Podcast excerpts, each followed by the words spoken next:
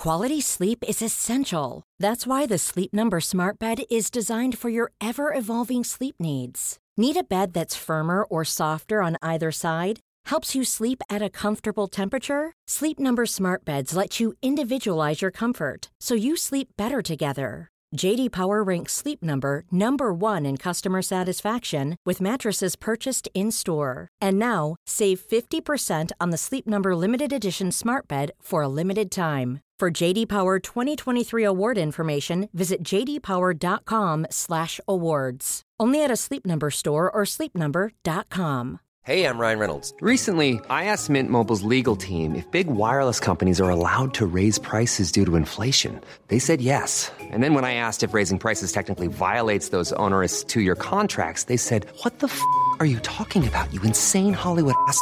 So to recap, we're cutting the price of Mint Unlimited from $30 a month to just $15 a month. Give it a try at mintmobile.com slash switch. $45 up front for three months plus taxes and fees. Promo rate for new customers for limited time. Unlimited more than 40 gigabytes per month. Slows. Full terms at mintmobile.com.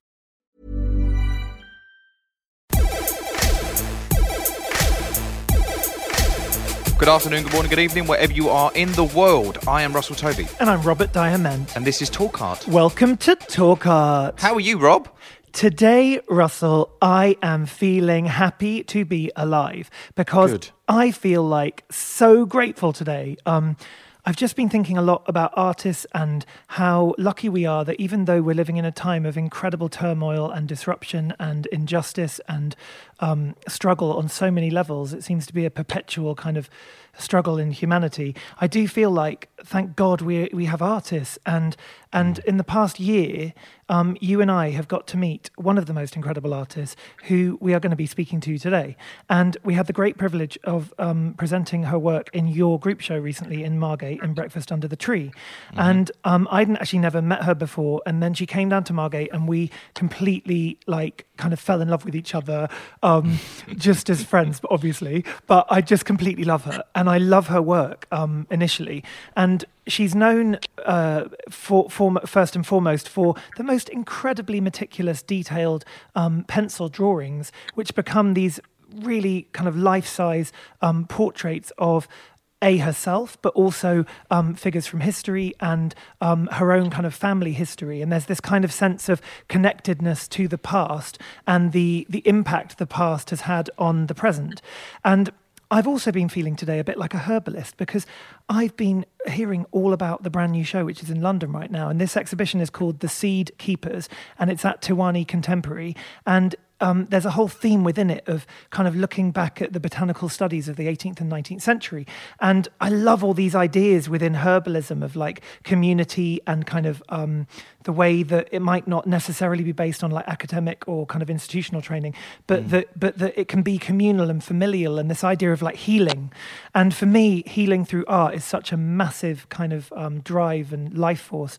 So I am very excited for everyone to meet this artist. We would like to welcome to Talk Art, Charmaine Charmaine Watkiss. Watkiss. Hi, Charmaine. Hello. so nice to hear your voice. And Hello. See you. Oh, yeah, thanks for inviting me on the show. Of course. Oh my God. Where are you, Charmaine? Where in the world are you? Uh, I'm in London. I live south, South London. South London. So, as Rob was saying, you've just opened your first solo with your gallery, which, as Rob said, is called The Seed Keepers, and it's Yeah. on till the 5th December, and it's at Tiwani Contemporary, which is Cromwell Place in SW7. Yes, that's right. Uh, yes, it's yeah, it's been uh, quite a week. Uh, so yes, the show opened a couple of days ago, and I'm still recovering. Really, uh, I mean, I'm just overwhelmed by how many people came to the show to support on the first day. Um, uh, so yes, I'm I'm I'm just really happy right now. Yes. Why, why would you say quite a week? What has been the kind of high points, low points, the points that have surprised you? Uh, well, gosh, um, I suppose the people that came because um, it opened on Tuesday, and it was an all-day opening. So um, people started arriving at ten thirty in the morning. Wow. I, I just couldn't believe it. Yeah, and then two women um, independently travelled all the way from Birmingham Oh to come and see the show, and I'd never met them before. uh, they messaged me on Instagram and said that they wanted to come down, and so you know things like that are really it's really touching. Yeah. So so yeah. That your work is connecting to them. Did- They didn't turn up at ten in the morning though, did they? That that was Uh, well, one of them came quite early. Oh, I right. think she came before lunch. Wow. Yes. She's she was on a peak time train to Love see you. That's a proper commitment. You know, Charmaine, I must just say though, like when we had your work in Margate, we had three of your works. Um, one was in our viewing room, and the other two were actually in the exhibition space. We literally had crowds of people around your work because there was like so much detail and so kind of like meticulous, like attention to to, to the kind of features and the clothes and and just all these kind of beautiful details within the people that you you're presenting in the work. Can you speak a bit about how that began for you, like your your passion for drawing and making work with pencils? Uh, well, I I suppose I've always engaged with drawing um, because I initially come from a design background, but must have been about two thousand and seven. 2008, I decided that I really wanted to learn how to draw the figure well. And um, so I started to take evening classes and uh, I did a lot of courses at the Royal Drawing School. Um, but I, it just never occurred to me that I would actually draw for a living, but it was just something that I felt that I really wanted to do. And then, must have been around the end of 2013, I decided to do a part time foundation course at City Lit. And um, through that course, I actually created my first life size drawing. And I did that because I actually picked um, painting and sculpture as my pathways, but I had a disastrous third term in both. And I thought, oh my God, you know, I've got to make work for this end of year show. And everyone was telling me how good my drawings were. So Why I- disastrous? What what what, what was a disaster? I suppose, I mean, looking back now, I realised that I couldn't say what I wanted to say at the time with painting or with sculpture because I've always been interested in kind of um, themes around ancestry and um, I didn't have the language to articulate what I wanted to say at that time. So, um, what I did was I um, undertook some research around where I live. I live in Bermondsey, South London, and um, I live near Jamaica Road, and I wanted to know why Jamaica Road was called Jamaica Road. So I did all of this research in my local history library, and I discovered that the borough that I lived in had um, quite strong connections with the transatlantic slave trade. So I live near, um, not far from Shad Thames. So all along the docks, along the river, is where they um, brought in sugar and tobacco from the plantations. So I also did some research at the Museum of London Docklands, and there's um, a permanent um, exhibition in there, London Sugar and Slavery. So that gave me a lot more information that I needed. But I then thought, what am I going to do with all this information? And I was very close to a few people on my foundation course. And uh, when we had our little crypt group meeting, one of them said, "Oh, you know, why don't you do a self-portrait?" Because I was talking about how, um, you know, all of these connections with Jamaica, Jamaica Road.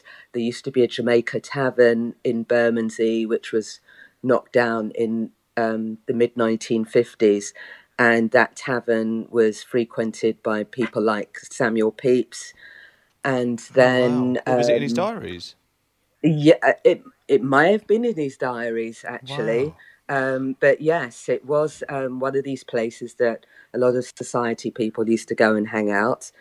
And um, also, my mum's side of the family um, come from um, St Thomas in the Blue Mountains in Jamaica. They were coffee growers. I think some members of my distant members of my family that I've never met still grow coffee. And the fact that there were a lot of coffee houses around Tooley Street. So I kind of made all these connections with my family history, but with also a wider history. So when someone suggested, why don't I do a self portrait? I thought I could draw myself, um, but I didn't know how I was going to tackle it. And I had to take time off from my foundation, do a freelance gig. And it was while I was doing this freelance gig that the ideas started to formulate. And I thought maybe I could map some, do some kind of a map on clothing to do with people, places. So the ideas slowly developed. And then I thought, I'm going to challenge myself by doing something life sized. Because up until that point, I'd never drawn anything larger than A3 before. So that's how these kind of life size works started. And I suppose I don't actually see them as self portraits, but I always kind of um, find a subject that kind of connects to me mm-hmm. somehow, mm. but also have um, a wider um, cultural context. Mm. So I kind of speak about collective experiences. Right. So that's why I don't really see them as self portraits, yeah. if that makes sense. So when, when you're talking about the scale, what, why did you feel like you needed to do life size? That was the challenge you needed to tell the story. You needed yeah, um, I just wanted to challenge myself. I always, I never pick an easy route when I do anything, and uh, I was petrified at the, at the prospect of doing something that size but I just thought I just need to challenge myself. So that was the initial impetus. It was purely because I'd never done it before. So I thought So, so when you said it was a disastrous third year, it's because you'd been studying sculpture and painting, and you realised in that moment you wanted to be drawing. Yes, I did. Yeah, I did realise that I, I wanted to be drawing, and it felt it felt right when I when I thought about that decision. I thought, yes, this this decision feels right for me. And when I actually worked on the drawing, um, that was it. I, I didn't realize that I would then go on to kind of just keep creating bodies of work, you know, on this scale. Mm. Um, but it just felt right in that moment to do that. And you were talking earlier on about the idea of fabric and, and how you realised the body um, beyond just the face, which is obviously your face um, recurring um, in these portraits, mm. but that you could sort of uh, you know have messages within within the clothing and within the, the patterns and the fabric. And there was a work yeah. which you showed in Margate called Facing the Wind, which you made actually this this year in 2021, um, mm. which, which had a number of different kind of messages like hidden within the work. And what I love about yes. it is that it really is, it's kind of explicit because it, it's obviously within the work. But the more you look at it, things reveal themselves. Can you speak a bit about that mm. particular work, Facing the Wind? Yes, I made that work um, as a response to um, the Windrush scandal. So I don't know if uh, people on you know other parts of the world are aware of, but uh, the Windrush generation are um, it's a title of people, my parents' generation, who came to um, Britain to live and work in in the 1960s, 50s, and 60s, and um, so many of that generation, some of them came with very very young children, and so some of those children um, are the ones that are caught up in the Windrush scandal. So many of them are kind of in their mid 50s and, and older. So some of them, you know, they came here as babies on their parents' passport. And um, a few years ago, the government decided to um, implement this um, kind of hostile environment policy to try and uh, reduce immigration. Mm. So they got caught up in that. There was a lot of paperwork that was destroyed. And so people who had gone to school in this country and had worked all their lives in this country were suddenly seen as illegal immigrants.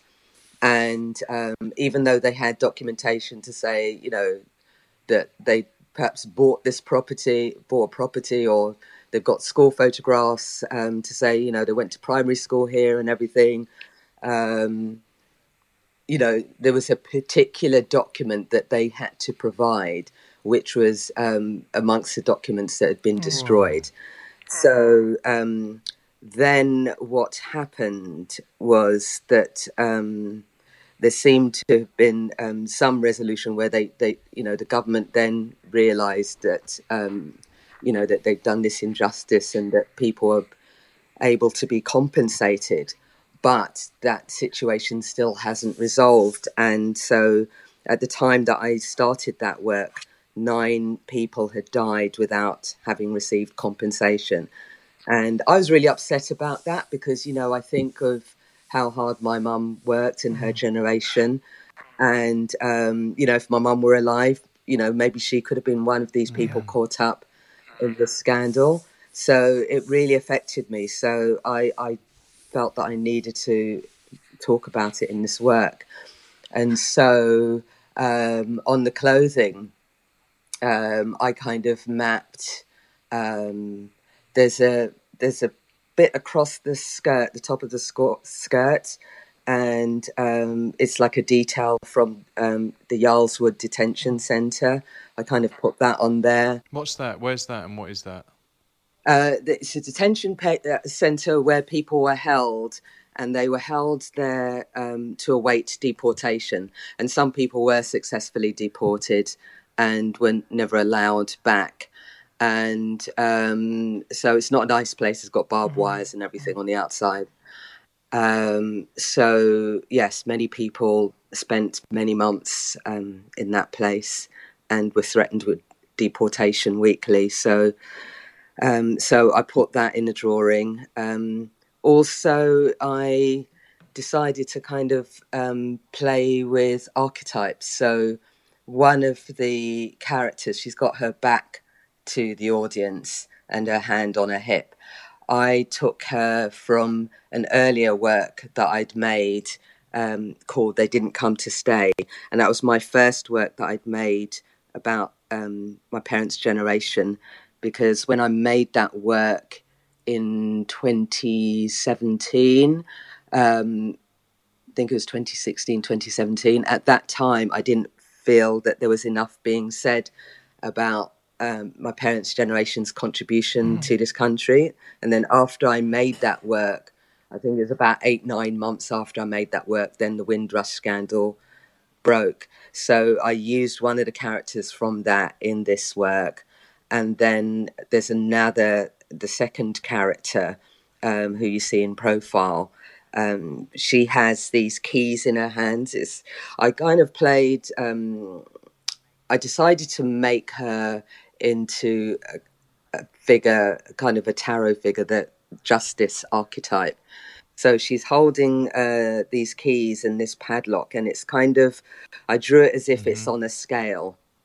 Um, and so on one side of the scale is this padlock, and then on the other side is nine mm. keys. And, um, but if you look closely, the padlock, um, the, the lock itself can never be opened. So, um, so that kind of comments on the fact that you know these people have been trying to get justice and have, have died without that. And then on her, on her boot, um, there's the insignia insignia of um, the Home Office itself.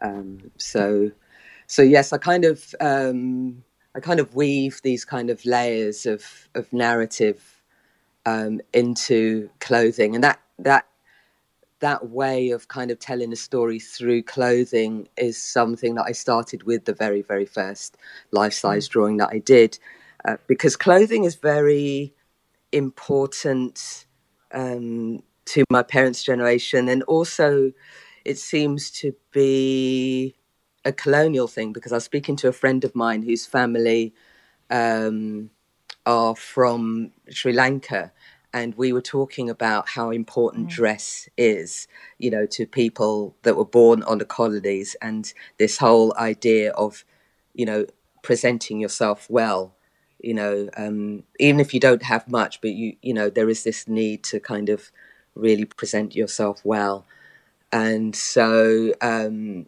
I think to have stories told through clothing, something that you can remove. Um, is interesting because also as a person of color you can't remove your identity you can't remove your color but you can mm. remove your clothing and so um, you know there is this thing about um, people projecting otherness onto you. So it's kind of you know these are the kind of ideas that i'm Mm. exploring through you, the work. You refer to them as, as Yeah. characters, but as, as Rob was saying, they, they do Yeah. start off as a self portrait, but you see this self portrait of yourself. And people, I'm rec- seeing you now. When I saw you at the show and I'd never met you in person, I was like, oh, Charmaine, I know exactly who you are because I've seen you Yes. in, in the work. but you, you- they are you, but you also say that they're, they're a vehicle or, or like a vessel or a conduit for storytelling, but you always Yes. start from yourself and then, yeah. Yes. But I don't see them as me because uh, there's this performative aspect that I have when I'm actually making the reference images. So I work from photographs and I grid them up uh, and enlarge Oh, them. so you'll form these Um, poses and but- stuff like what we're seeing. Right. Yes, I do. Yeah, yeah. So I there's a camera, there's a timer on there, and um, so I I actually kind of get Wow, into character. So even when I look at these pictures, yeah, when I look at these pictures, they're not me, and certainly once I've gridded and put them on the paper, they're definitely not me anymore. And then I don't actually work from one photograph.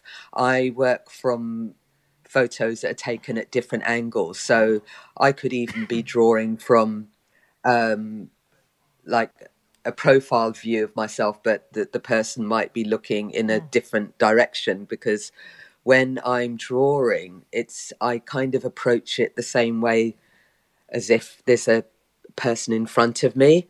So um, so I treat I treat the each of the drawings as kind of individuals, and so I, I kind of ask the same questions as I would if I had a person in front of me. I'm looking at the form. I'm asking, you know, what is happening here at the draw line. I, you know, so um, anatomy kind of um, body, lang- as well. body language is incredibly important, but also uh, Yes, body language is important. So a part of that is uh, I kind of make a statement through Yeah. the, the poses as well yeah, yeah, the figure. Yeah, yeah. But also, what I've always found really uh, engaging is that the gaze is always averted. You're, you, Yes. We're never looked at directly in the eye. It's always off. It's always looking down. It's always looking away. Yes. What What does that language give you for this? I think uh, it allows the viewer to really come close and look at the figure. There is that. It also creates um, an otherworldliness. You you kind of wonder what It's is this character isn't? Yeah. thinking? Where are they looking? Yes, there is this interiority, and I think when I observe people looking at the work and engaging with the work, they slow down because I can see that they're actually having this their own internal mm. dialogue with the work because they are wondering where is this person looking? What are they looking at? You know what are they thinking? Those kind of questions do go through the viewer's mind. Yeah, but I'm always thinking, what what is the emotion that this Mm. person's feeling? Because we're looking at the, the clothing and, as you said, the body positions, and you're like, what ha, what what are we what are we as an audience picking up from their thoughts and feelings from what you're showing us? But yeah, the interiority definitely. But it, there's also this kind of frozen quality, like they're captured in a Mm. Yes. moment. yeah Like you've paused, you've paused something, and we're watching. Yes, uh, and maybe that comes from the fact because I'd done my degree in film and I spent a good probably 10 years making shorts in my spare time. So, um, so I really like cinema, but I do like there's something about a frozen moment in time that I'm intrigued about. Um, and so maybe that's kind of part of my film language. Um, Yeah, I, I love that you're saying that you sort of cast yourself Yes. as these roles and that they're, Yes. they're your players. It's very theatrical, and because it's life size, we're watching actors on a Yes. stage and it's a tableau. You know, it's something held that's telling this yes, that's story right. in that yeah. moment. And I did do acting classes actually because I wanted to understand what actors did. Um, I just wanted to understand the actor's process so that I could become a better director. So, um, what did you What did you learn so then, suppo- Charmaine? What did you learn so about us, us do- actors? What do we do? we're a nightmare. You know what? I did no, I no, I, I really, gosh, I hands, hands, you know, you know, kind of, I, I really respect what you do as actors because it's not it's not easy. And I did this course once where we had to um, act but also direct each other. And I had someone who didn't know how to direct me, and that was horrible, horrible, horrible, horrible. And I said that I would never do that to anybody. Um, because I, I understand now that actors don't, you know, you don't tell actor what to do. You know, you, you you discuss the characters and you find something that, you know, the actor has to find something that they relate to within that character in order to do Ooh, the you sound story like a justice. great director. That's that exactly it. There's so many that that haven't got that, Charmaine. There's so many. There's so many. so I suppose in a way I'm doing the same thing because when I, because I never have a clear. Um, well, occasionally I do. I mean, with with Facing the Wind, I, there was a clear story that I wanted to tell. But even a lot of the time, I have an idea of the kind of thing that I want to do, and then I have this dialogue with um, the characters in on in my drawings. And even when I do have a clear story, I still have to ask the characters what is it they need because, you know, I can't impose um, what I feel um, or what I think should go in the work. I have to connect to my own feeling and to connect to the work in order to serve the story. So that's the process that I go through You know, it's really when I'm making the work. I have always, with the works that we had in Margate, just as a starting point, like felt this kind of soul connection thing where where it feels quite spiritual. There's a kind of like sense of a connection to Yeah. the your ancestors and maybe people from like even hundreds of years ago, and then your connection to the next generation, like what isn't here yet, like the future, which in itself is quite. There's a kind of filmic element to that because even in that work, um, which is earlier, the it's called The Return from 2018, where where there's two Yes. women. Um, two of you, two of your players, um, holding a boat, and one of the figures' face is Yes. is there's kind of like three faces in one, where it's almost like they're turning their head, but it could almost be like an out of body experience, or it could be like you know three different people at different points. of- Existential, isn't yeah. it? Yeah. and I, that work for me is like Yes. really And And important. they're I carrying think. a boat Yeah. between them. They're taking the weight of this kind of Yeah. boat between them that hasn't got any sails. Yeah. It's and you this, like, feel a it, don't you, dinghy. Ross? Yeah. It's like Yeah. you Mm. feel the weight of the boat. It's like, yeah. Can you speak? But a yet bit their about clothes, their clothes work? are sci-fi. They're like celestial beings right, in yeah, some yeah, ways. yeah. There's like this kind of like pi- pyramid sort of, like a uh, like a uh, transparent pyramid that's around one of their Mm. kind of shirts, isn't there? Yes, that's right. So with that work, um, I had um, started some investigation into indigo and its usage on on the plantations during the transatlantic slave trade, and I was inspired to make that work uh, because I saw watched a film called Daughters of the Dust, directed by Julie Dash. I'd first seen that film when I was a film student in the mid 90s. And then um, I saw that it was on Netflix and I thought, oh, I'm going to watch it again. And it was a scene that I hadn't noticed before. And it was a scene where one of the characters is talking about, um, you know, working on an indigo plantation. You saw that she had blue hands. And I, something inside me thought, I've got to research this. So I started to undertake a huge amount of research. And um, I, I read some very difficult accounts because, you know, um, as you do. And I, it then occurred to me that so many people died without having been afforded a proper memorial. So then I thought that I needed to somehow uh, make something that commemorated that. And then, interestingly enough, at around the same time that I was making that work, um, there was an Artangel commission. Taryn Simon Islington. had done. Um, Islington Great. I went to it. All the wailing, all Yes, the in Islington. funeral. Yeah, I walked Yes, around that in the underground car park. Yes, Incredible. Yes, that was incredible, wasn't it? Yes, and so we got to meet Taryn Simon, um, and it was yeah. So occupation of loss Performance. Um, it's, it was um, performance piece with all of these mourners, Yeah, professional from different mourners. cultural they get backgrounds. they get brought in into funerals all over the world to kind of mourn and wail. Yeah. And they were all there Yes. together in this one space. You'd walk Yes. amongst them. yes. Yeah. Yes, that was incredible. And I came out of that and I thought, how can I convey a ses- sense of loss through drawing? And so that is what I wanted to inject in this work, that kind of feeling. Uh, but at the same time, I mean, because that performance No. wasn't morbid in any way. There was something deeply moving and spiritual about it.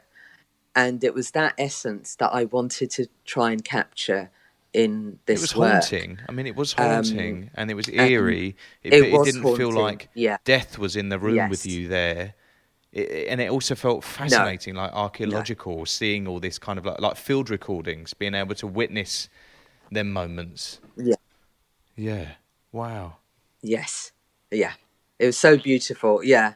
Really, really beautiful. And I still get chills thinking Because about it just started, didn't it, out Yeah. of nowhere? And then it was like, So like wailing that- everywhere, and everyone's doing their thing, and then suddenly it just ended. Everyone, everyone Yes. ended exactly the same time, and then just all walked out. And it was like, well, this is Yes. so.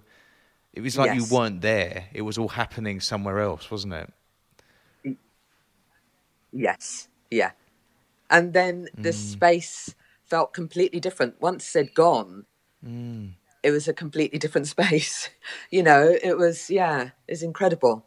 Because, yeah, I didn't realize it, un- it was an Mm. underground uh, car park um, until, you know, all the mourners left and then we met the artist afterwards. And then, you know, lights went on and I thought, wow. it's all under okay. Islington You Green. know, then I isn't it, off Upper realised where I was. Essex Road, where they meet. Yeah. Yes.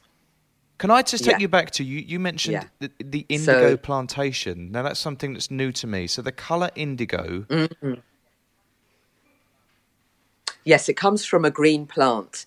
And the interesting thing is, there's this alchemical process um, to creating um, this indigo dye because um, the dye itself has to be extracted. But uh, so this it's this substance called indicans, and it's transparent, and then somehow it has to um, be turned into something that can then become a dye and and then one, when you dip the cloth into it it's green. And then when it's exposed to oxygen it turns blue.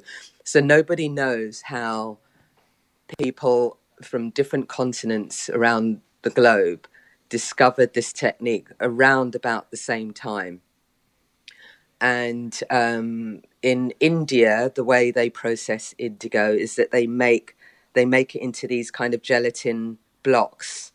Um, but in Africa and in Japan, they have it's almost like a fermentation process. So they kind of have um, like a huge um, pile of leaves that s- slowly kind of decay, almost like um, the same way you make compost and then um, the process is then kind of created through that kind of compost. So, um, so yes, it's it's really interesting how, yeah, how people discovered this, and so on the plantations, how they. Um, Part of the process is to use urine on it um, to to to process this dye. So, um, yeah, it's a really interesting process. So that kind of alchemical process, um, this kind of process of transformation, alchemy, I kind of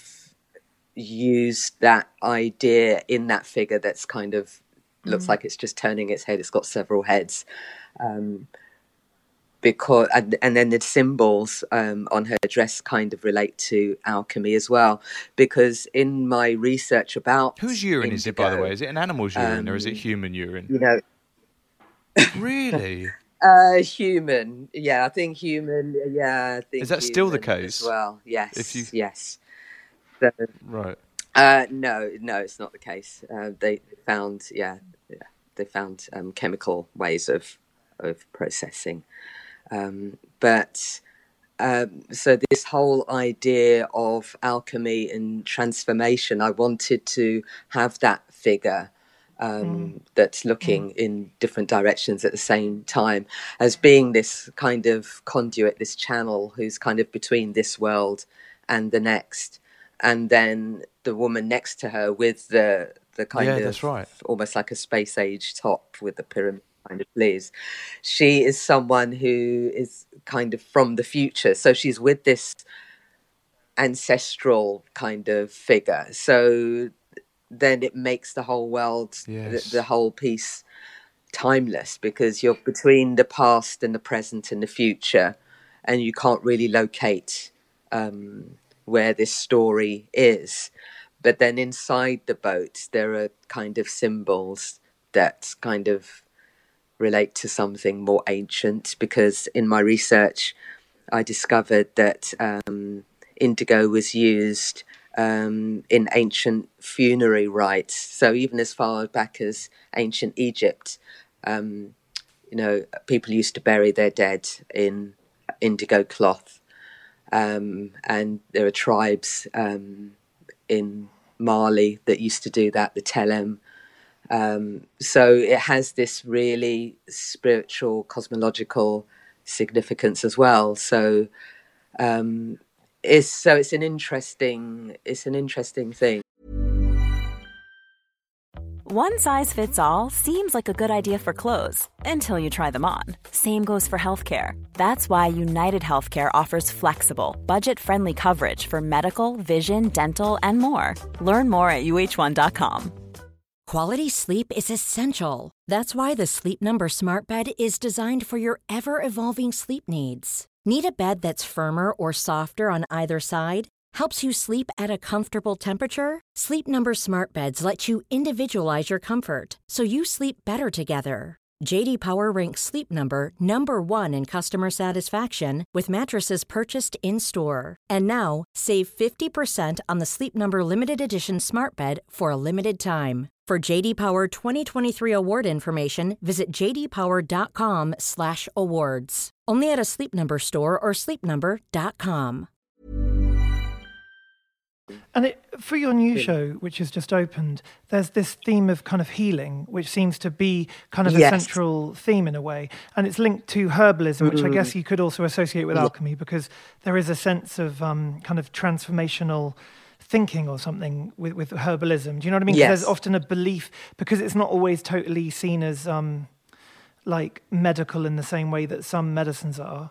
You know, like like pills you get given by a doctor or something. That's almost there's almost like an authority within that structural system that says this is like medicine. Yeah. But like herbalism is a different thing because um, a it's very much rooted to different plants and the the meanings of all those plants, which is totally factual. But there's also it's this ancient, kind of belief within something, and that and yeah, exactly and and the power within communities and a kind of kinship between different people's beliefs uh, b- b- beliefs in the power of those of, of nature essentially mm. and 80% of the world's population still rely yeah, on herbs exactly. for healing so uh, you know western medicine is just a tiny little drop of you know the whole kind of um, thing and so that work came about because I'd had a conversation with um, Tania Kovats earlier this year in January. Uh, she was course director on, at Wimbledon. On my MA drawing course, mm-hmm. and um, at Wimbledon. Um, and at the time, she was interested in um, doing, uh, asking artists to do some drawing research around the Elephant and Castle area, and I started to talk to her about the fact that um, my mum used to send me to um, a health shop called Baldwin's on Walworth Road. It's been there for 100 mm. years at least.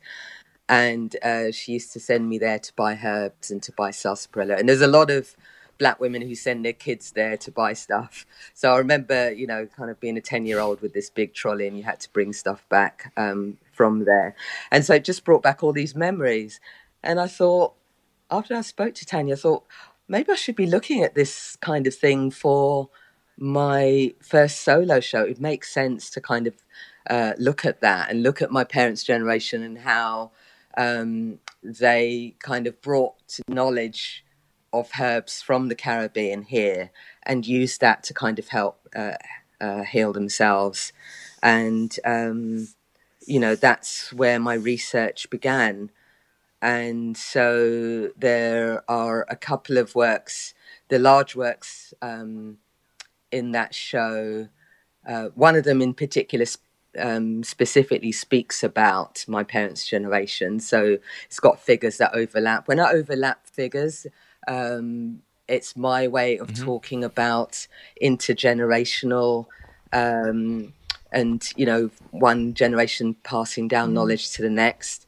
So in in one works, you've got the elder who's seated, and then you've got a younger woman who's standing, and they're overlapping and um, so there's some elements on there. There's crochet because I grew up with my mum, and you know her friends doing crochet just to earn extra money, um, you know, and so that uh, is kind of there's a bit of twine that comes from that crochet that's kind of linking her to the seated figure, and it, and then it goes around the stall and back again. So there's and then that the seated figure is holding. Um, some plants that I remember, like sorrel and ginger. My mum used to kind of make beverage with that, and um, so sorrel. Um, uh, it's rose hip, um, but it's also called um, other things around the world because when I travelled around Egypt years ago, they drink that as well. They call it karkade.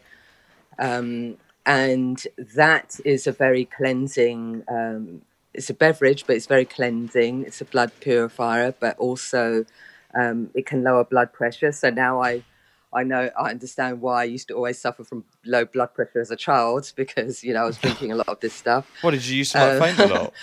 so, she used to, yeah, she used to make lots of drinks. But did you faint? Did you have like low blood pressure where you just get dizzy all the time? Uh, yeah, I used to. Yeah, I used to get dizzy all the time and so I didn't realize, and clearly my mum didn't realize that um, you know it lowers the blood pressure.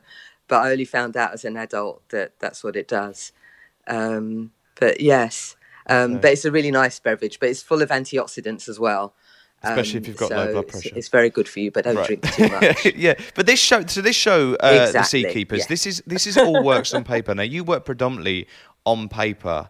Why why why is it the paper for you? And you're very specific about yes. the certain paper you've used because I've read about this residence you did and you couldn't get the certain paper or the certain uh, materials that you use normally, and it kind of threw you for a bit until you just succumbed and went, "I'm going to go with this."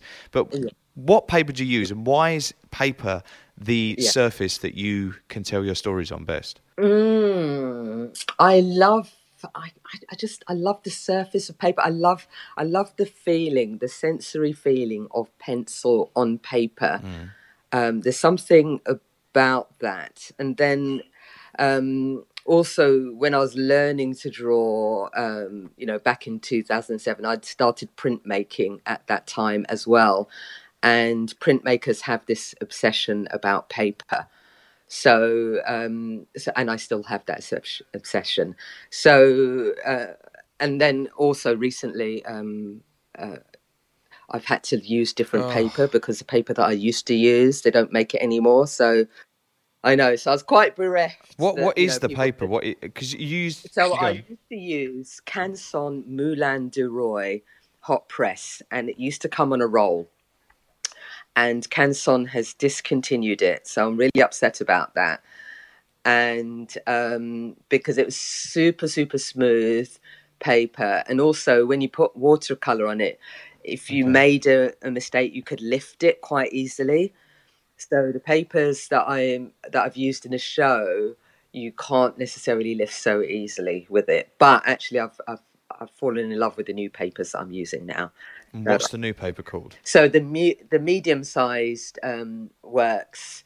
Um, okay. I've been using Winsor and Newton um, hmm. watercolor paper, and it's a very nice paper. It's it's a smooth paper, but it's not it's not as smooth as I'm used to. So it took a while to get used to it, but I like the way it's got a little bit of a tooth, and it's got almost like a crosshatch kind of grain to it and so um, when you make marks on paper, I, I, like the marks that that pencil make on that paper. It's just really, really nice. I actually met someone once who who makes paper, and she'd been to Japan and learnt how to make paper there because I think in Japan there's a huge history of like paper making.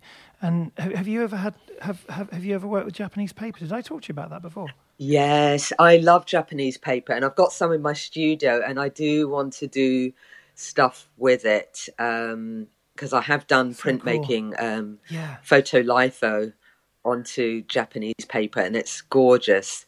And so I've got some ideas that I want to do with because I've got a huge roll in my studio, and I do want to do something kind of printmakery-ish with it. Um, yes, when I have the time. How long does each drawing take you? Because and this show, how many works are actually in this show? There's 14 works in the show so two of them are life size and normally uh, i normally spend a good two to three months on the big big works. Um, but with this whole body of work i started i started in april. And in april i'd kind of gridded up the two big drawings.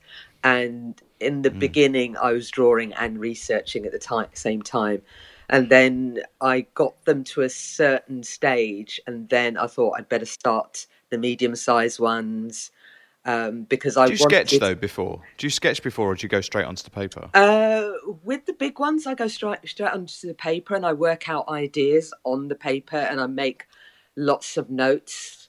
I write notes all over the drawings, and then I carefully erase when it's finished. That's really fascinating. So- have you ever have you ever So if you released one that has notes? You would see.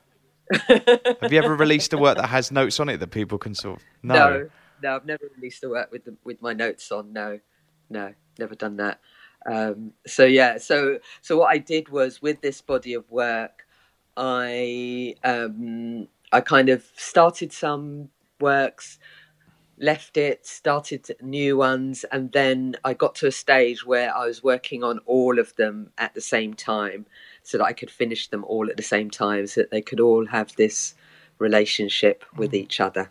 Wow. And what, what I love as well is that, uh, well, I don't love it. I find it terrifying actually. Is that the bigger works, the smaller works are in frames, but the bigger life size ones, you have the paper on ball clips on nails hanging Yeah. off the wall, which we had in Margate, Yeah. which is just celebrating obviously the actual materiality of paper. So you can see the paper and it kind of rolls and like it goes with, you know, the heat and everything. But there's something kind of terrifying about that as a collector, as someone who is curating the show of like, how do you do you have it? Do you fearful for these works out in the world, people brushing past them and and the kind of um, yeah, I did actually the first paper? time um, I exhibited, yeah, my large work, um, the return, because that that was in the Trinity Buoy Wharf Drawing Prize exhibition in 2019. So when I was exhibiting that, I was terrified because I was thinking it's not framed, it's going to be travelling to all these different locations.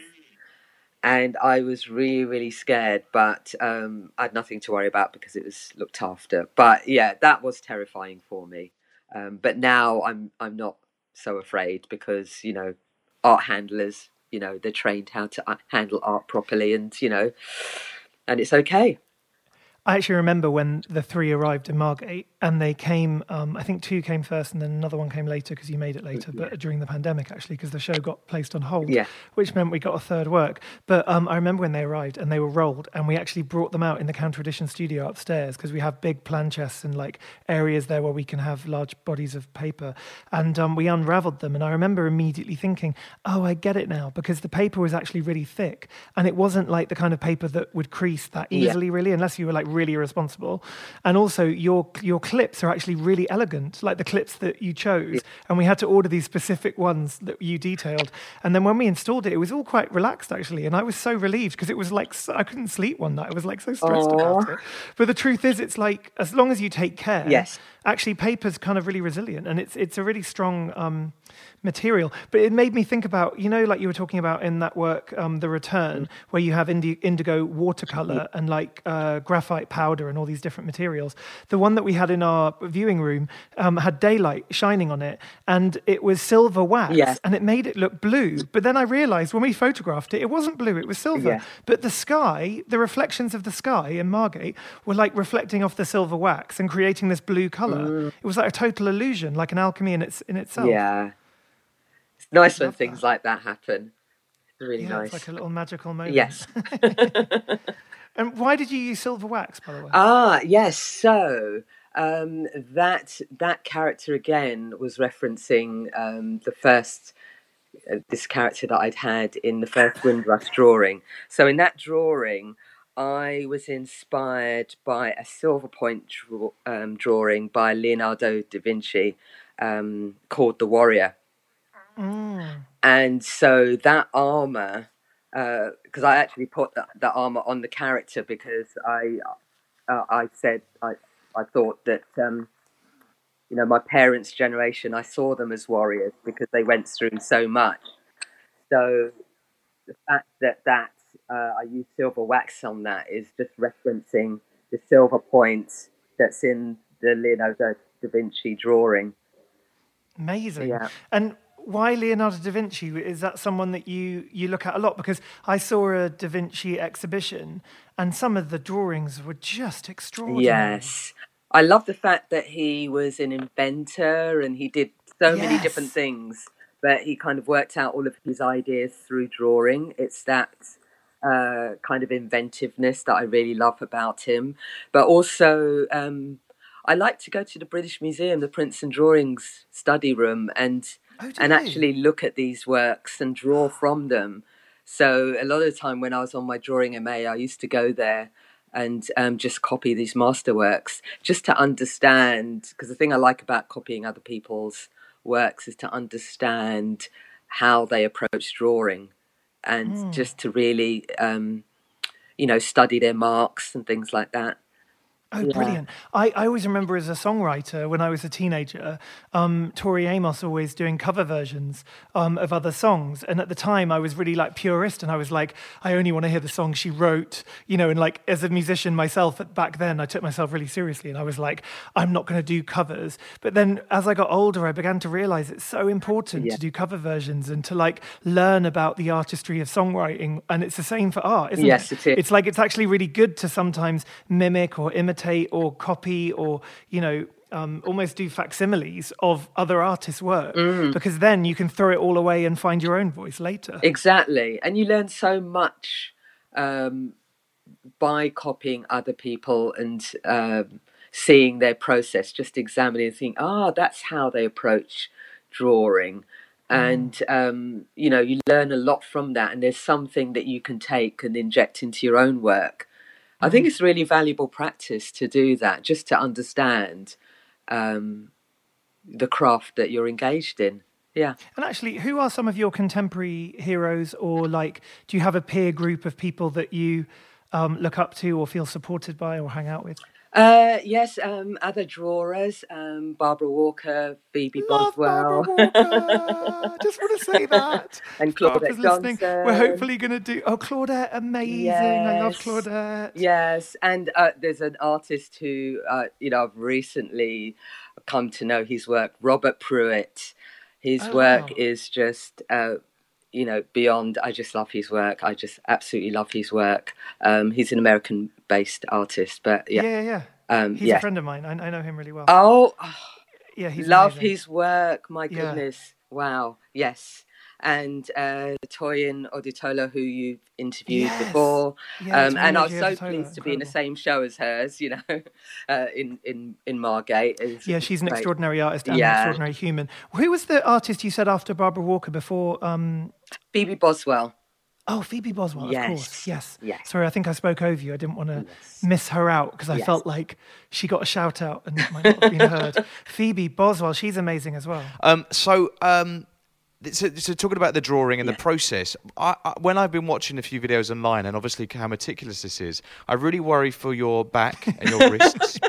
and it makes me think about that. But I know that you are very, you have a lot of stamina because you are into fitness. And I also read that you like to have a little dance in the studio before you start working, which I love. But how do you maintain this sort of, you know, the positions you must get into when you're doing all these drawings? You must be kind of hunched over and everything. How do you maintain the studio practice? Yes, it is hard work. With the life size works, um, they are pinned to the wall. So I actually work, you know, so it's vertical, completely vertical. The ones that I, yeah, the smaller ones, I have to kind of hunch over. So I do have to, every morning I kind of get up, I, I meditate, do yoga.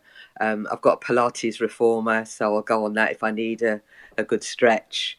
So, so yes, it is. It is hard, but yeah, it's it's tough on the hands, and um, I had to have um, thumb surgery as well this year, which meant that I couldn't draw for a month, which was hard. And um, the thumb is still healing; it still gets a bit sore because I was told it's going to take you know up to two years to completely heal.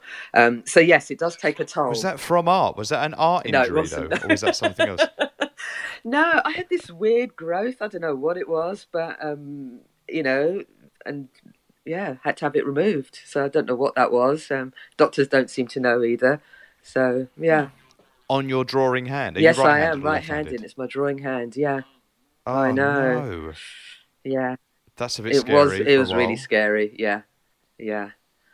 I'm going to say this show that's coming up, that's- on right now, that people can go and see on till the fifth of Yeah. December, is the first time that you've used all full colour. Yes. Because we've seen a lot of works that are, are graphite, are black and white, but this one is the time that you've actually introduced colour fully, and and then and gold as well is features yes. a lot.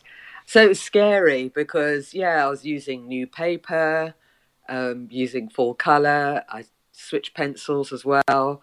So it was scary. I just yeah jumped into this unknown territory, but it's it felt right. I mean, I'd been wanting to use color for a while, but I just didn't know how I was going to do it because my drawings are really delicate, and so it is about striking a balance between the graphite and the color. I didn't want one to dominate the other, and it's quite easy to kind of have color that's too strong for my my drawing. So I suppose over a two year period, I had been kind of dipping my toe in using color and kind of doing little experiments, but was never happy with it. But I think what forced me, um, I knew I, I had to engage in color because you can't speak about plants and not use color.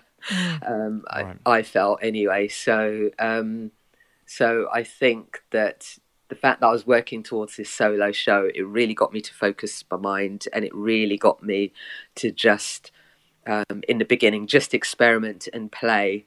And I just found the right balance. And then the paper that I was using, this new paper, um, I quite liked the way um, it interacted with the watercolor as well because all the different papers it kind of receives the color differently. So i think that perhaps when i'd experimented before um, the paper that i was using and the way i wanted to interact with it and the drawing and the watercolor wasn't quite the right mix but somehow it came together in this work so yeah I, I really like the references in, in this particular body of work in the new show to kind of like Afrofuturism as well, and also Mm. kind of like ancient Egypt as well as ancient African culture. Like there, there seems to be Pyramids, a myriad yeah. of, of influences and, and, and references which are so rich but also so unique to your work. I feel like it's very much your kind of perspective and interest. Yes. Uh, so yeah. So the Afrofuturist elements is these uh, six plant warrior women, Yeah. and so um, plant warrior women. Yes, they they are six women, plant warriors, and they came out of um, the idea that plants have their own level of spiritual development Wow. Yeah. And that uh, just like humans. So I wanted to then explore what each of these plants symbolically could embody in human form. And I looked at plants that my parents' generation would have used. So um, it's aloe, cerasee, sage, castor, ginger, and burdock.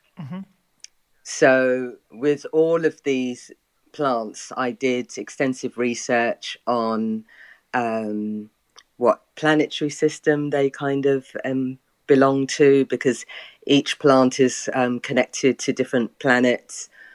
Um, and I looked at um, plant symbolism and even tarot because there is, uh, I found this tarot deck that relates to different herbs and plants as well. So all of that symbolism I kind of weaved into these warrior women, and I and the way they're sat as well. Um, I kind of mirrored um, the way the elders in the life-size drawings were sat, sitting as well. Because if you look at a lot of um, photography from my parents' generation, a lot of them had studio photographs taken, and they were very formal. There's this particular way that um, a lot of black women used to sit, you know, with their legs crossed at the ankle and, you know, the hand kind of rested in the lap. So I kind of mirrored that in um, all of the plant warriors as well and gave them this very regal pose. And so, and through the titles, I it's almost like each of the titles are like a message that these plant warriors want to give to the viewer. So brilliant. So that's how, How I do- approached it. How how do you know when a work is finished? When it doesn't speak to me anymore. So this is the conversation you're having with your characters. Yeah. So, so Yeah. what you're having this dialogue you're having. So when there's like what a silence. when there's a get- silence, that's it. I know it's done. Yeah. Wow. Yeah. And then how do you feel about them going out into the world? Now you're getting collectors, and I know that there's been museums looking at the work now, and Yes. Um, I do get sad, as particularly with the big ones because they take so long to make. So um, yeah, but thankfully, um, you know, some of them have gone into museums, so I can go and visit them. Um, but yes, it's it's you know it's it's always nice when someone wants to buy your work anyway. So um, it's a pleasure that I can give something out to the world to to someone who wants to collect it. I mean, it's a nice It's thing. It's wonderful. I, I also I'm really happy your work is going into museums because I think your work more than anybody's like it looks great in photographs, but when you see it in real life, it's just got a mm. whole other dimension, and it's detail, so yeah. extraordinary. Just just like the trace of you, even like you know the all those intense marks, you know that you, on mm. those large works that you spent months on. They're kind of like I don't mm. know. It's just this energy force on the paper, which is just next level. I love it so much. can you draw your can you draw yourself without needing a mirror now or needing photographs? Do you know because you because you've drawn yourself That's a good so often now? Yes, but I still I still approach the drawing as if I'm drawing a new person because if you notice in my drawings, even though they all look like me, they all look complete. They all look different. Yeah. So, because if you look at the plant warriors, I what I did, I did one drawing and then I traced and then transferred that image to the other um, sheets of paper, so the eye line and everything would be exactly the same. But if you look at each of the plant warriors, they all look different. So every time I approach a drawing, I approach it as if I'm looking at that person for the same time. And every time I look at reference images, I notice something else anyway. And I'm asking different questions on different days. I might be um, thinking, well, well, how is the light falling, you know, on that cheekbone and kind of really examine that bit of the anatomy. And then, so that kind of makes a difference to that work. Whereas with the other one, I might be focused more on the eyes or the position. Sometimes I slightly move the eyes as well because when I'm gridding up, um, you know, once the drawing's on the paper, I then think, does it work as a drawing? Because it may have looked okay in the photograph, but does it work as as a drawing. God. So we ask every Yep, guest two here we go. questions. The first is if you could do an art heist and take home any artwork or building or anything you'd like from around the world, um, what would it be and why? Anything by Klimt from his gold period. Wow. Because of the symbolism.